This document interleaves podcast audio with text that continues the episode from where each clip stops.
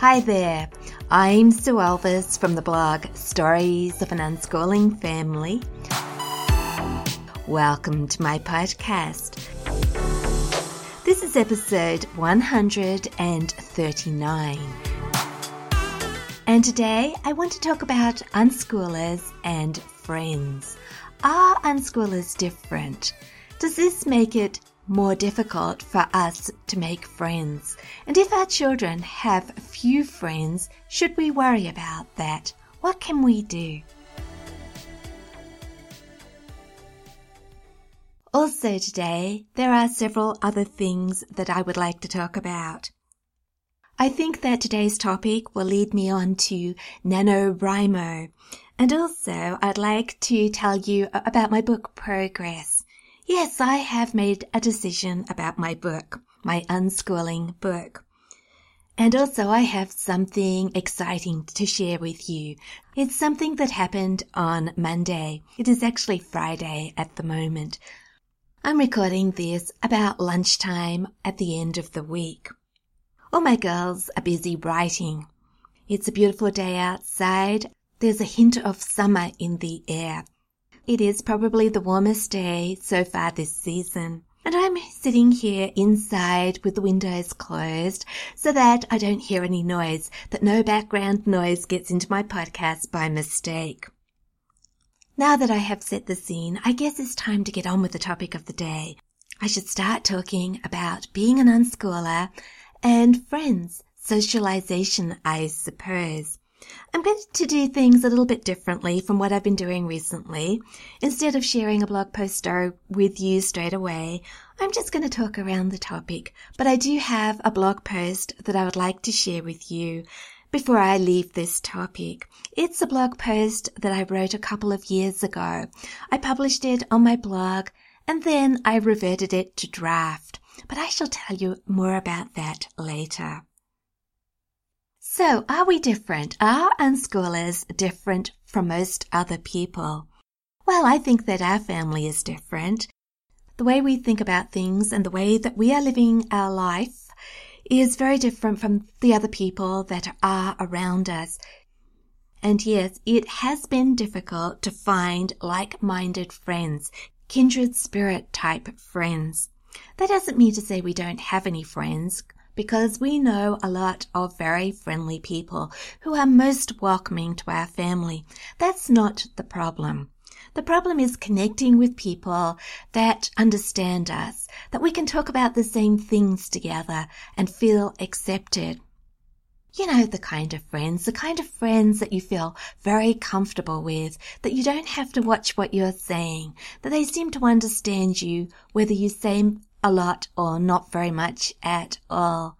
You don't have to watch your words. You don't have to worry about putting other people on the defensive because they have chosen a different way of life to you. You don't have to worry about being judged or criticized. We have found that those kinds of friends are very rare, and we've really only found that type of friend online. There are three things that make it very difficult for us to find kindred spirit friends. The first one, as I've already spoken about, is that we are unschoolers.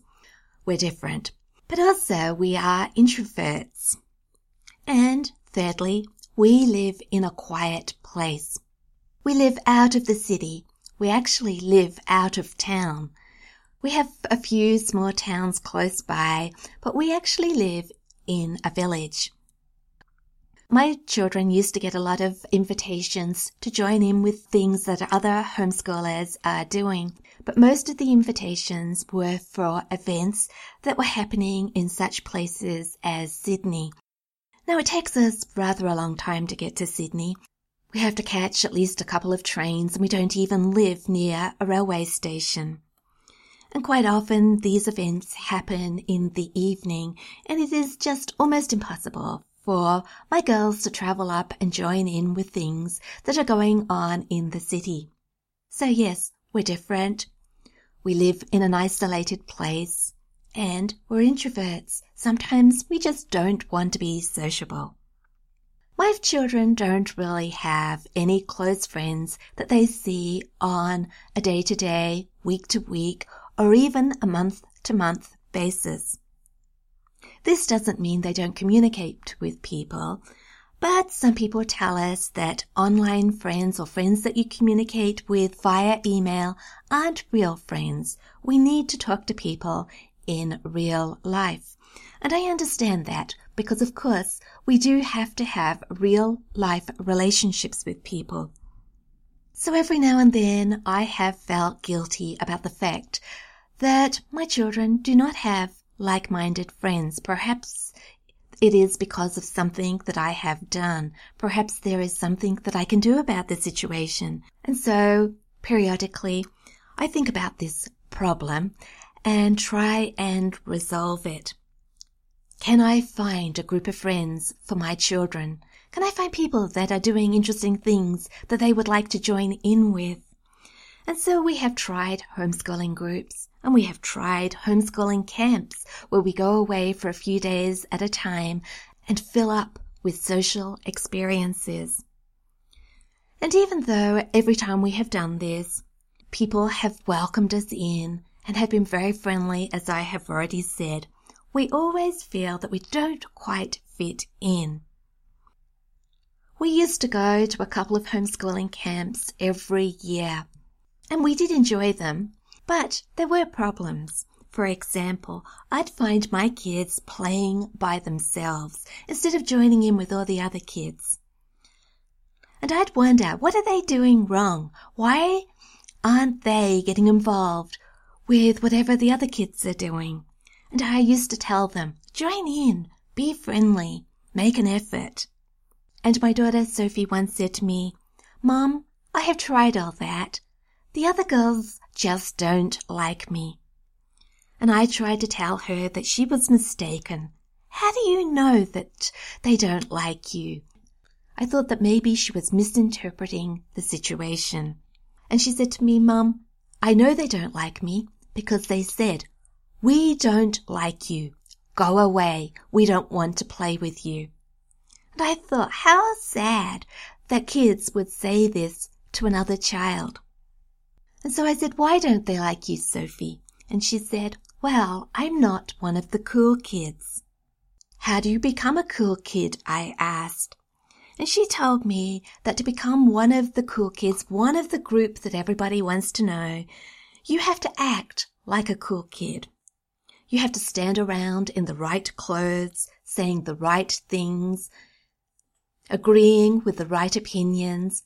Be prepared to link arms with another cool kid and wander around the camp as if you're best friends.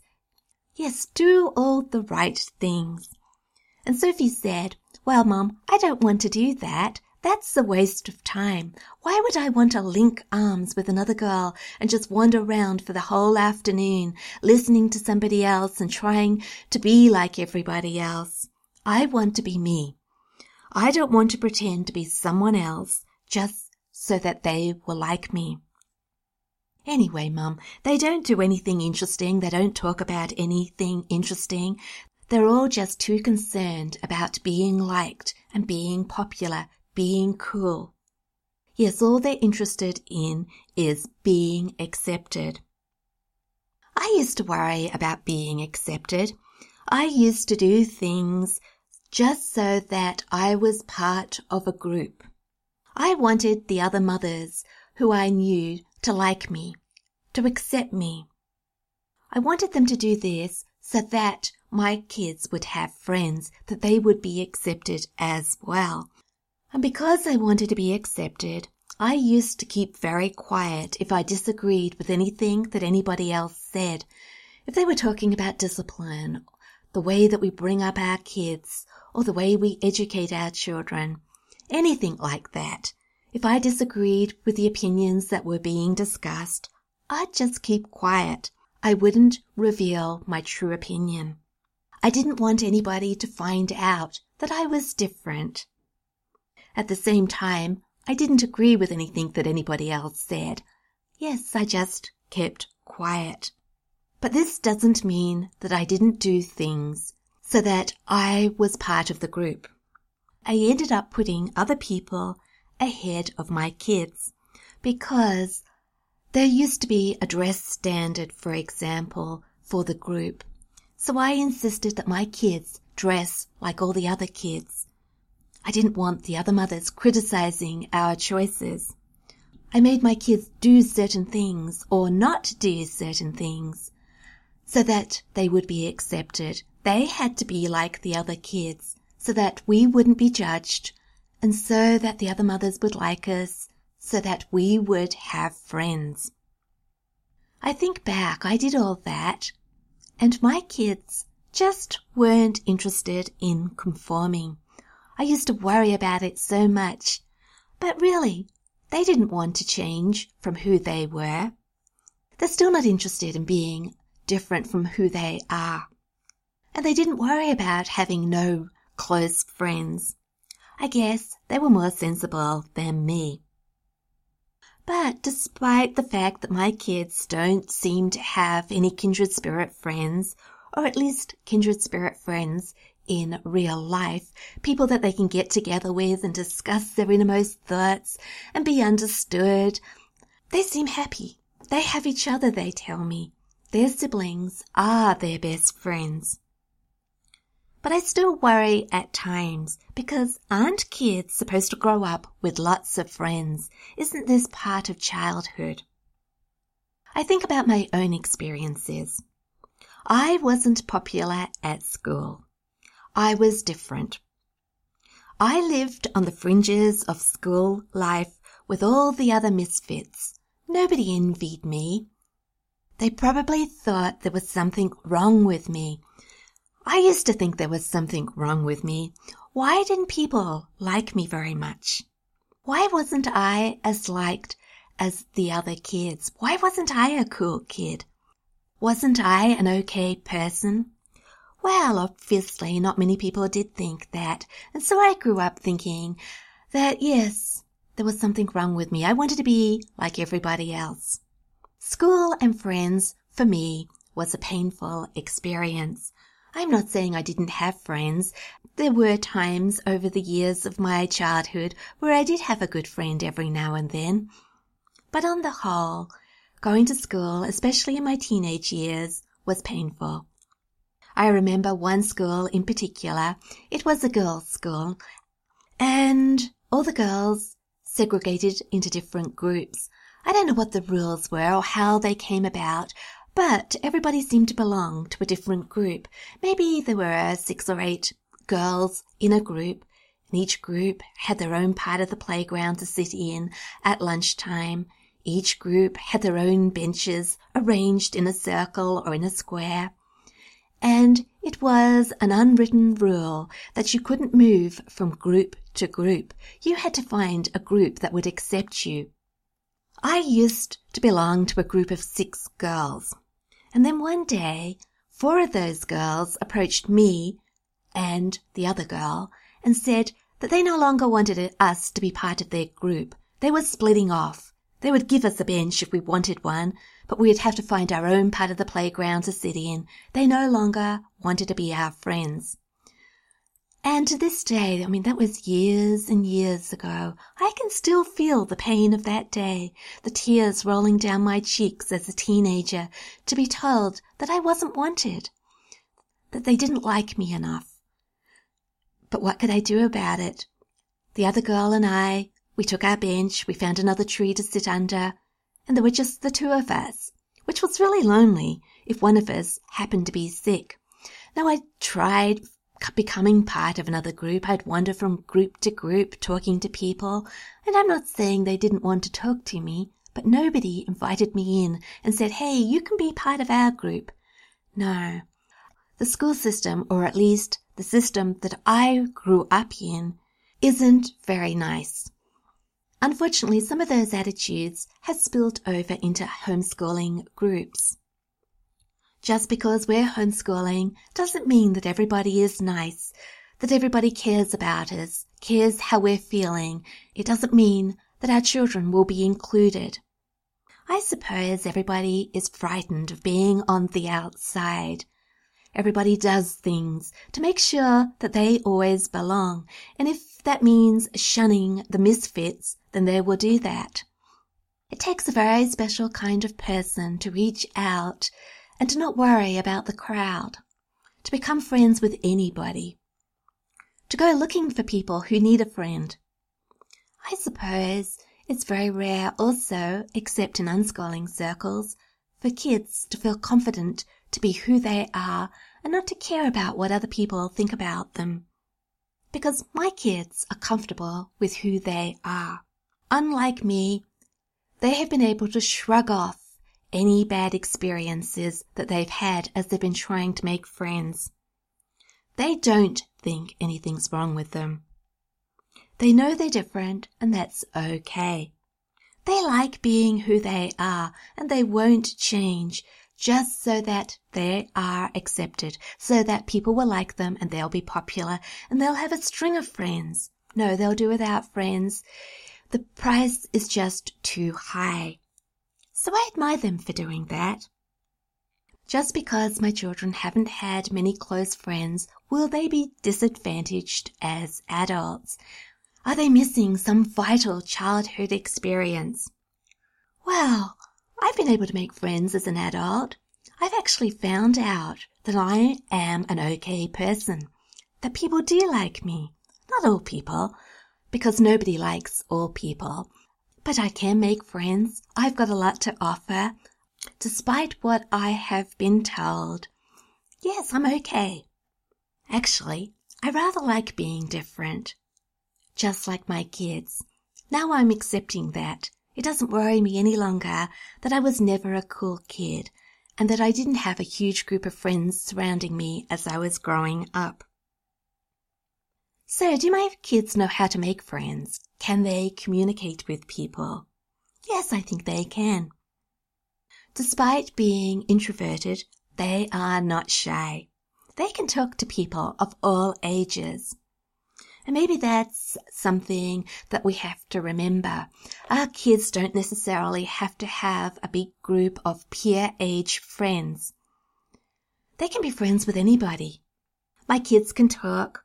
They take an interest in other people. Yes, they can be sociable when they want to be or when they see a need to be sociable because sometimes we don't have to just think about ourselves. We have to watch out for other people. As I said earlier, we have to be a friend to somebody that needs a friend. And that might mean, yeah, going outside our comfort zone sometimes, going and finding out about somebody else, getting them to talk, making them feel accepted and valued as a person. Recently, I've been watching a couple of my daughters, Sophie and Imogen, as they have been working. They're working in a cafe and as you can imagine, that's a job where they need good communication skills.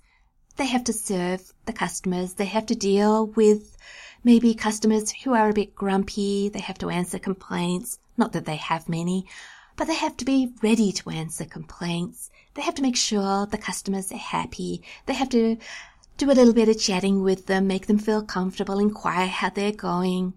Be friendly. And my kids are doing fine. I sit at the table with my own coffee and I observe, and I'm really proud of what my kids can do. Yes, they are introverts. They haven't grown up with many friends. They are different, but they know how to relate to people, how to give of themselves to people, how to adapt to each and every person that comes along. To meet every person on their own level, find something of interest to talk about, to make people feel good, feel welcome. I guess in the hospitality industry, that's very important because every encounter that they have with another person has to be a positive one. They have to make people feel that they have had a good experience. They want people to go away feeling just that little bit happier. They've added something to somebody else's life. I wrote a blog post about that not so long ago. How it's easy to make a difference in other people's lives. I guess if our kids aren't happy, if they're yearning for more friends to go out and be sociable, then we do have a problem. How do we fix that problem? I'm not really sure. Because we don't have a problem. I have four at-home girls and they get on really well together they are each other's best friend. But also, they have me. We're friends as well. But I do know that people do worry about friends. And maybe the answer to our problem is talking about it, encouraging each other, supporting each other, and sharing our experiences. Other people might have some good ideas. So that's all I wanted to say about friends being different and how we worry sometimes about the lack of friendships for our unschooling kids. But I do have that blog post that I would like to share with you as well. So I'm going to round off this topic by reading that story to you. As I said in my introduction, this post is in draft form. I published it a couple of years ago and then I reverted it to draft. Why did I do that? Well, I guess that I wondered whether I would upset the homeschoolers that I was referring to in the post I mean, I didn't mention anybody by name. I didn't mention a particular homeschooling group. But I get oversensitive sometimes. I think, what if somebody reads my post and then thinks that I'm pointing the finger at them? Will they think that I'm saying, hey, you didn't make my kids feel welcome? Which is not true. The parents have always been very welcoming. But would they feel that I was pointing the finger at their children? Your children upset my children. Perhaps they would think that maybe the problem lies with my own children. But anyway, these situations have their ins and outs, and sometimes it's hard to discuss them without emotions running high. And I didn't really want to point the finger at anybody. No, I have no complaints really. We're just different. Now, a couple of years down the track, I'm wondering whether I will republish this post Yes, include it in this week's podcast blog post. What does it matter if other people think that I'm talking about them? I'm probably not. We can't always worry about everybody's reactions to something that we're saying, especially when we're not talking about anybody in particular. Yeah, sometimes I think I'm a bit of a people pleaser. I don't like upsetting people. Do I want everybody to like me still? That's a question that's worth pondering. Anyway, probably none of the people that are in those homeschooling groups read my blog. Even though they're my friends and they know I'm a blogger, we're different. They probably don't hang on every word I'm saying and rush over and read all my blog posts and listen to my podcasts. They're not valuable to them because we're living life differently. We have different ideas. And that's really quite okay. I'm not trying to convert everybody to my way of thinking. I'm not saying your way is wrong, my way is right. We have the freedom to do whatever we like. And that's what I'm doing. So I'm going to read this blog post story. I called it Unschooling. What about socialization? We're used to hearing about homeschooling and socialization, but what about unschooling and socialization? So here goes. It's Saturday afternoon. I am at home, settled in front of the heater, thinking about socialization. Am I feeling sociable at the moment? No. I'm quite capable of socializing, but I'm happy sitting here alone with my computer. Actually, I often feel like staying home and not seeing people. And my girls feel the same way. I suppose part of this has to do with the fact we're introverts. But some of it is due to the fact we're isolated unschoolers. Now we've all heard people criticizing homeschoolers for keeping their kids home. But what about socialization? This is rather ridiculous because our kids have more opportunities to get out into the real world to meet all kinds of people than do school kids. I tend to ignore the socialization issue. For us, it's an old debate. But there's another aspect of socialization that does affect us. I've had homeschoolers tell me that I need to provide more opportunities for my girls to meet other children, especially those of their own ages. Come along to our homeschool group. You need to make an effort for your kids' sakes. For a long time I smiled politely and ignored this advice. Then one day the words, you need to make an effort, took hold of my mind. Perhaps other people were right, so I consulted my daughters. Do you think we should go to a homeschool group? We might make some new friends. Should we give it a go?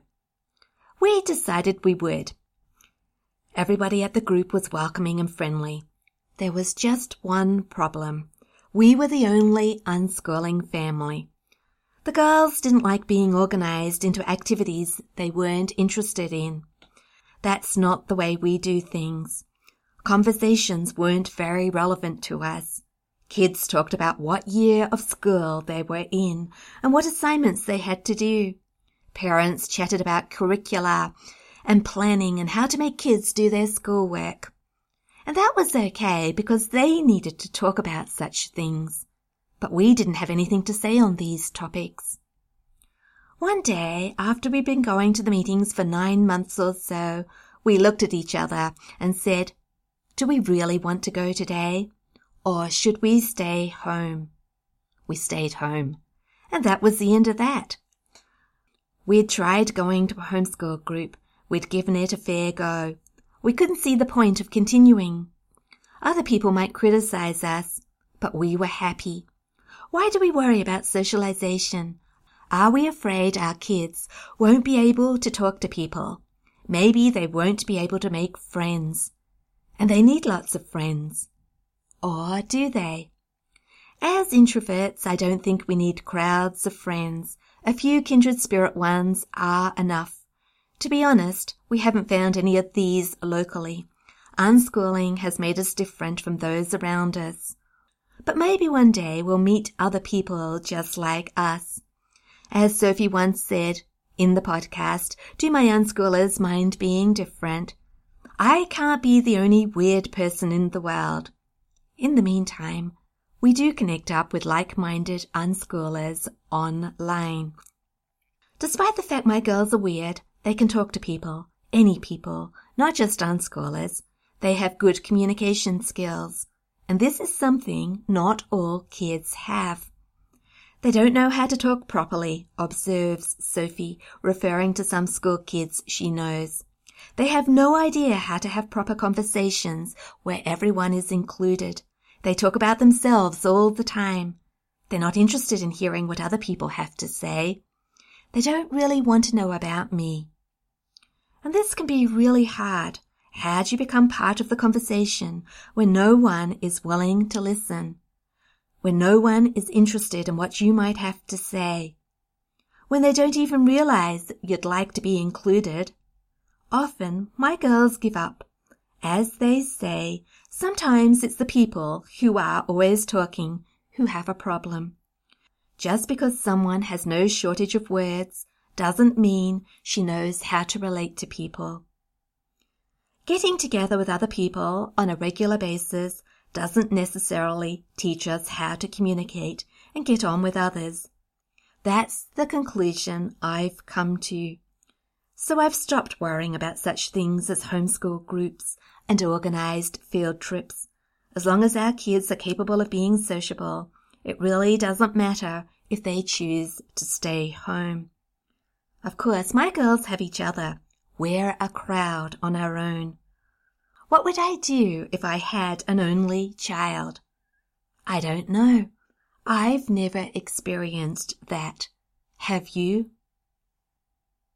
I did say that reading this story would be the end of the topic, but as I was reading, I had a couple of extra thoughts. Firstly, I wrote, Unschooling has made us different from those around us.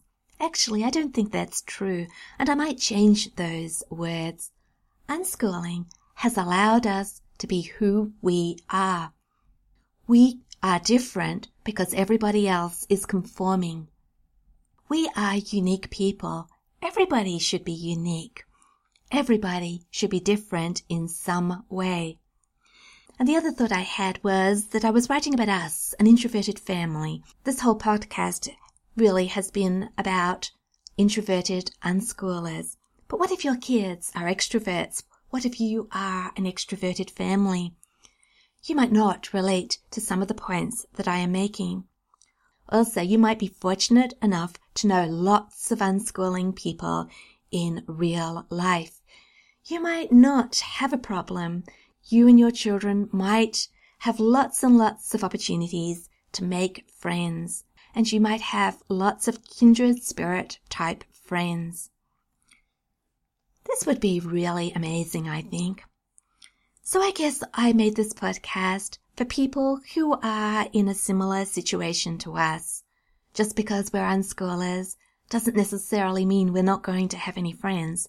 It doesn't mean that we're going to feel different because maybe we will be fortunate enough to have like-minded people surrounding us in our everyday lives. I would really love to hear your experiences of being unschoolers and making friends with other people, both people who aren't unschooling and also other unschoolers. As well, people of our own ages and people of different ages. What kind of friends do we have? What kind of friends do we need? If you would like to discuss that, you could stop by my blog, Stories of an Unschooling Family, and leave me a comment, or you could go over to Instagram. I am sure to have a post on Instagram about this topic because usually I do post about my podcasts, ask a question or two, and mostly people stop by and we can start discussing the things that I have spoken about in my podcast. So if you'd like to connect with me on Instagram, my account is called Stories of an Unschooling Family. There's a couple of lower dashes in that title. I will leave a link in the show notes.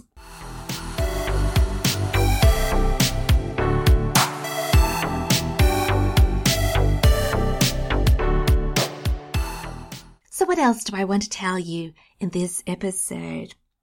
Well, I said something about NaNoWriMo. And I also said this would lead out of my discussion about friends. So what's the connection between friends and NaNoWriMo? Well, I told you that Sophie and Imogen are making friends at work. I'm not saying they're kindred spirit type friends, but yes, people know them. They talk to people every day. They are having conversations. They're in a situation where they might meet someone weird just like them. But also they're reaching out to other people. And this is important, I think, sometimes, that maybe we won't just stumble over like-minded friends, but we can go looking for them. Maybe not in homeschooling groups, but certainly we can join interest groups. If we have a particular interest, we might find a group and then we can connect up with people who are interested in the same sort of things that we're interested in. And this is what the girls are going to be doing at the weekend. On Sunday, Imogen and Sophie are traveling to Sydney. It's a day event, so they don't have to worry about traveling up there in the dark late at night. They're going to go up very early in the morning and they are planning to meet up with a group of writers, the Sydney NaNoWriMo group, or people who are writing novels during the month of November. So I wonder if you know what NaNoWriMo is. I have spoken about this a lot of times, so I wonder if I'm getting repetitive. But I never know. You might have tuned into this podcast and not have listened to previous episodes. You might have no idea what NaNoWriMo stands for. NaNoWriMo means National Novel Writing Month. Every November is National Novel Writing Month. There are also two other months of the year, which are NaNoWriMo months. I think they are April and July. These are Camp NaNoWriMo months. The Camp NaNoWriMo months are a little bit more relaxed. The guidelines are a little bit different, but I'm going to tell you about NaNoWriMo, the main event. Everybody that signs up for NaNoWriMo during November is trying to write a novel of 50,000 words or more. They are challenging themselves. My girls have done this a number of times. They have written many novels during NaNoWriMo and Camp NaNoWriMo. I've done NaNoWriMo, I think, three times and I've done Camp NaNoWriMo once, but that's nothing to what my girls have done. I guess blogging has distracted me from NaNoWriMo. I've always got an excuse why I haven't got the time to do it. But my girls are never put off. They just love challenging themselves. And usually they write far more words than the required 50,000. But this year, this is the very first year that my girls are going to get involved with NaNoWriMo events. Usually they meet up with people online. They belong to lots of NaNoWriMo forums and writers groups, they chat about writing a lot online. But this is the first time they're going to meet up with real people, see people face to face, and write with other people Everybody that's going to these NaNoWriMo events is going to take some kind of portable device and everybody is going to sit together and write together. I guess there'll also be lots of time for talking about writing, finding out about each other's novels, ideas, dreams, finding out about each other. Yeah, just talking about who people are, where they have come from, what they're writing about, anything that's interesting about them. Just have some conversations and make friends. Now my girls are planning to go to two NaNoWriMo events. The one on Sunday starts in the centre of Sydney and then when everybody has gathered, they're going to walk around Sydney going from coffee shop to coffee shop. And at each coffee shop, they're going to settle down with their devices and do a bit of writing. I guess they'll get a few words written while they are socializing. And the other event the girls want to go to is the train writing event. Everybody meets up in Sydney, they get on a train, and they write while they're going on a trip. They pick a destination and everybody sits there tapping away their keyboards while the train travels to the destination. And it's really funny because the destination that the NaNoWriMo group has chosen for this event is a local town. My girls are going to be traveling on a train and they're going to be traveling towards home.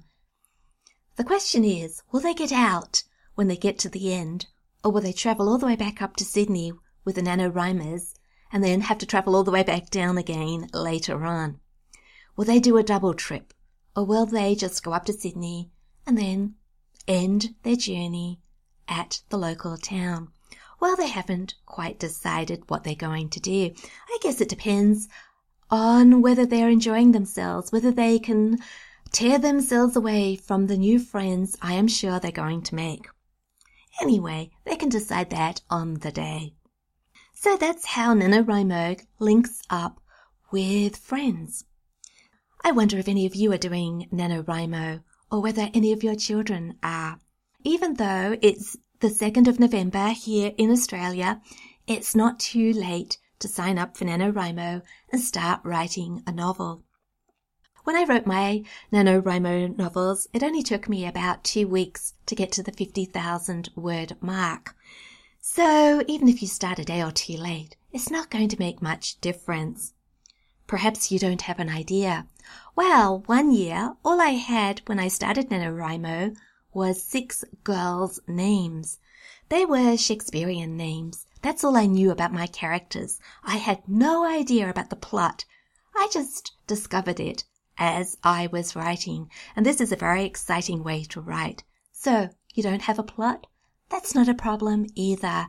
Just go to the NaNoWriMo website, make an account, and start writing. You never know where you'll end up. It could be very exciting. Now last night I was looking through some of my old videos. I was looking for something that I could include in my unschooling book, and that's what I'm going to be talking about next. But anyway, I came across a video that I'd made with Gemma Rose when she was nine years old. She's now 14. And she was talking about novel writing as she was writing her NaNoWriMo novel. And it was such a lovely video. I know I'm her mother, but her enthusiasm, her excitement, her confidence about novel writing, it is a good example for us all. We can make excuses we're not writers, or we don't know what to write about, or we haven't got time, whatever. But I think that if a nine year old can write a novel, anybody can. So if you need a dose of inspiration, perhaps you would like to go over to YouTube and watch my daughter Rose's video about NaNoWriMo, about novel writing. Maybe I'll put the link in the show notes. I might even embed it with this blog post, the blog post that will go with this podcast.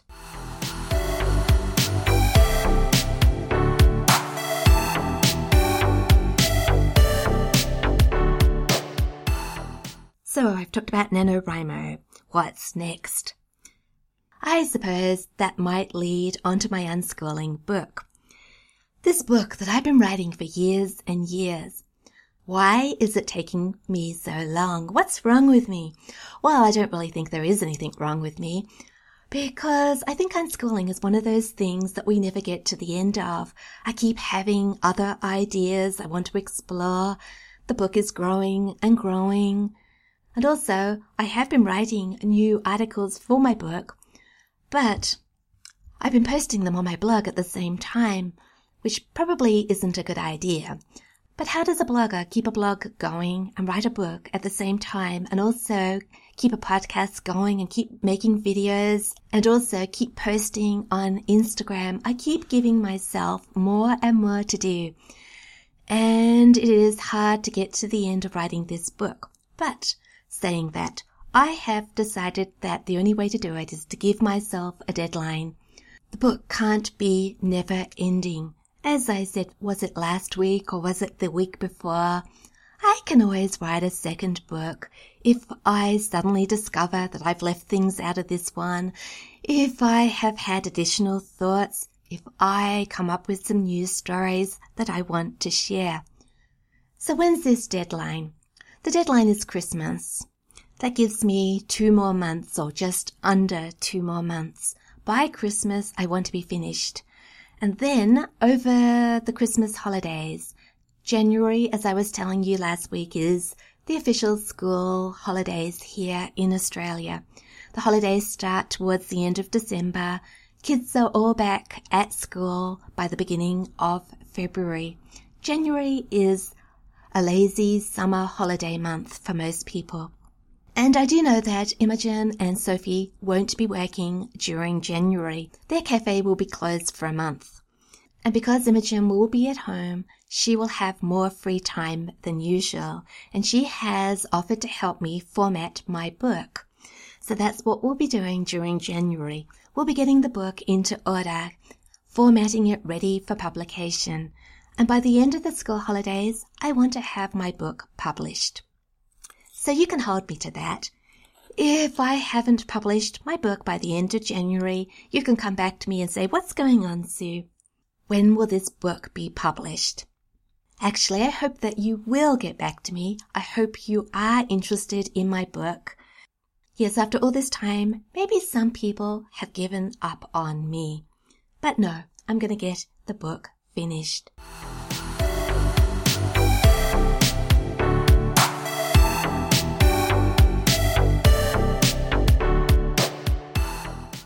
Thing to talk about, and this is the exciting thing that happened last Monday, just five days ago. Now, this exciting adventure started maybe three or four weeks ago. I got an email, and the email was from Pam Laricchia. You probably know Pam. She has the podcast Exploring Unschooling.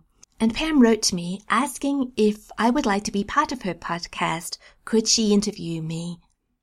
Could we talk about something that would form an episode of her podcast?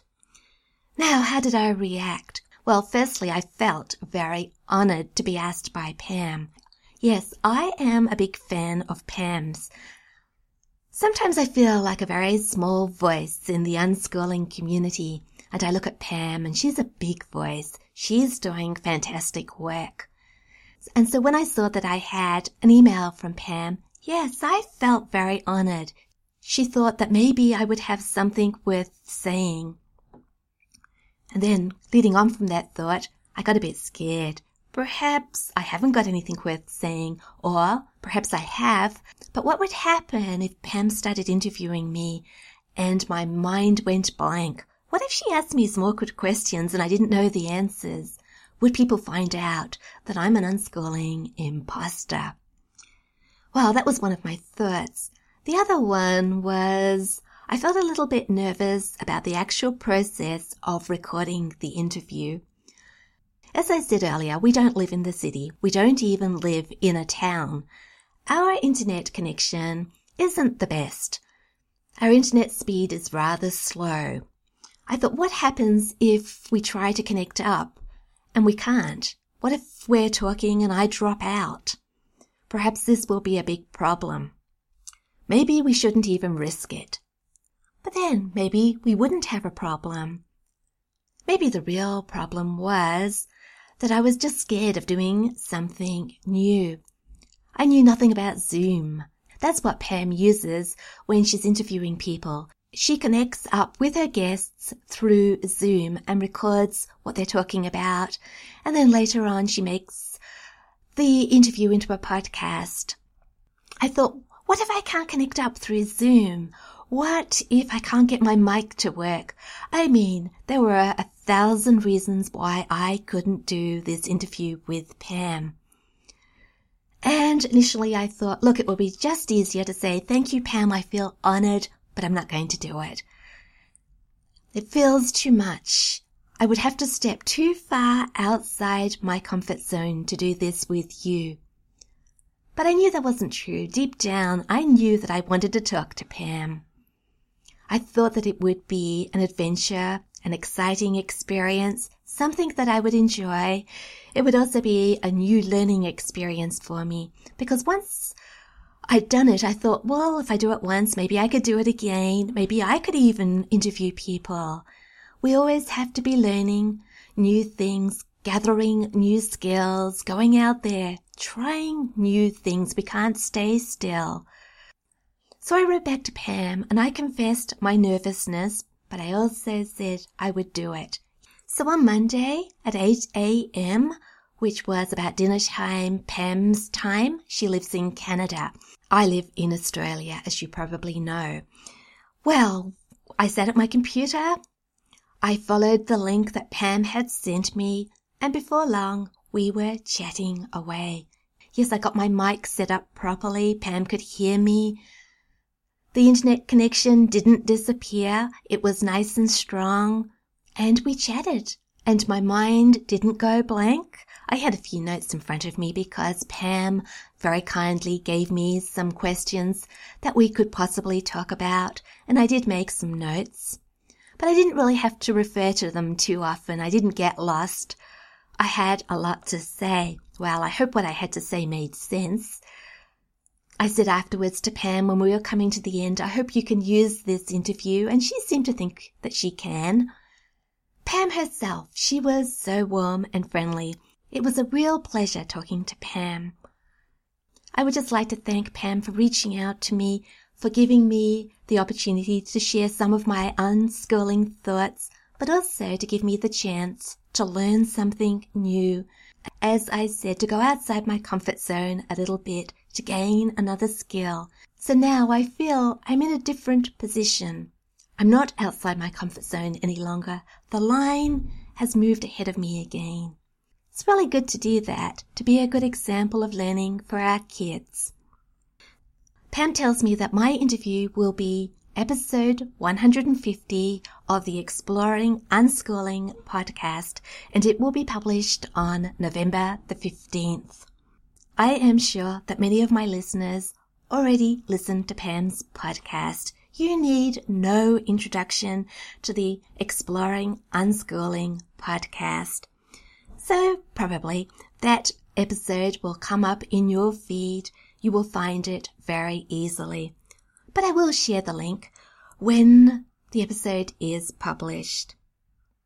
Now, will I listen to that episode? Will I sit down and listen to myself talking? I'm not sure about that. Maybe I need to get some feedback from other people first, hear what other people think of what I said. I suppose I'm back where I started, worrying about what other people think of me. Will people like what I said? I don't suppose it really matters, does it? I'm just me sharing my thoughts and my ideas. I do hope that you can connect with those ideas, that you can relate to my words, and that what I talk about is interesting. Well, it is time for lunch here. I can hear my girls out in the kitchen trying to make their lunch without making too much noise so that you can't hear them in the background. I hope you can't hear the microwave going beep beep. So I suppose I should say goodbye and turn my computer off, let my kids make a little bit more noise and go and get my own lunch. So, rounding up, you know my blog is Stories of an Unschooling Family. I will also post about this podcast on Instagram, Stories of an Unschooling Family. I hope to be back next week with another episode. And until then, I hope you have a very happy week. So thank you for listening to this episode, episode 139. And until next time, don't forget to trust, respect, and love unconditionally.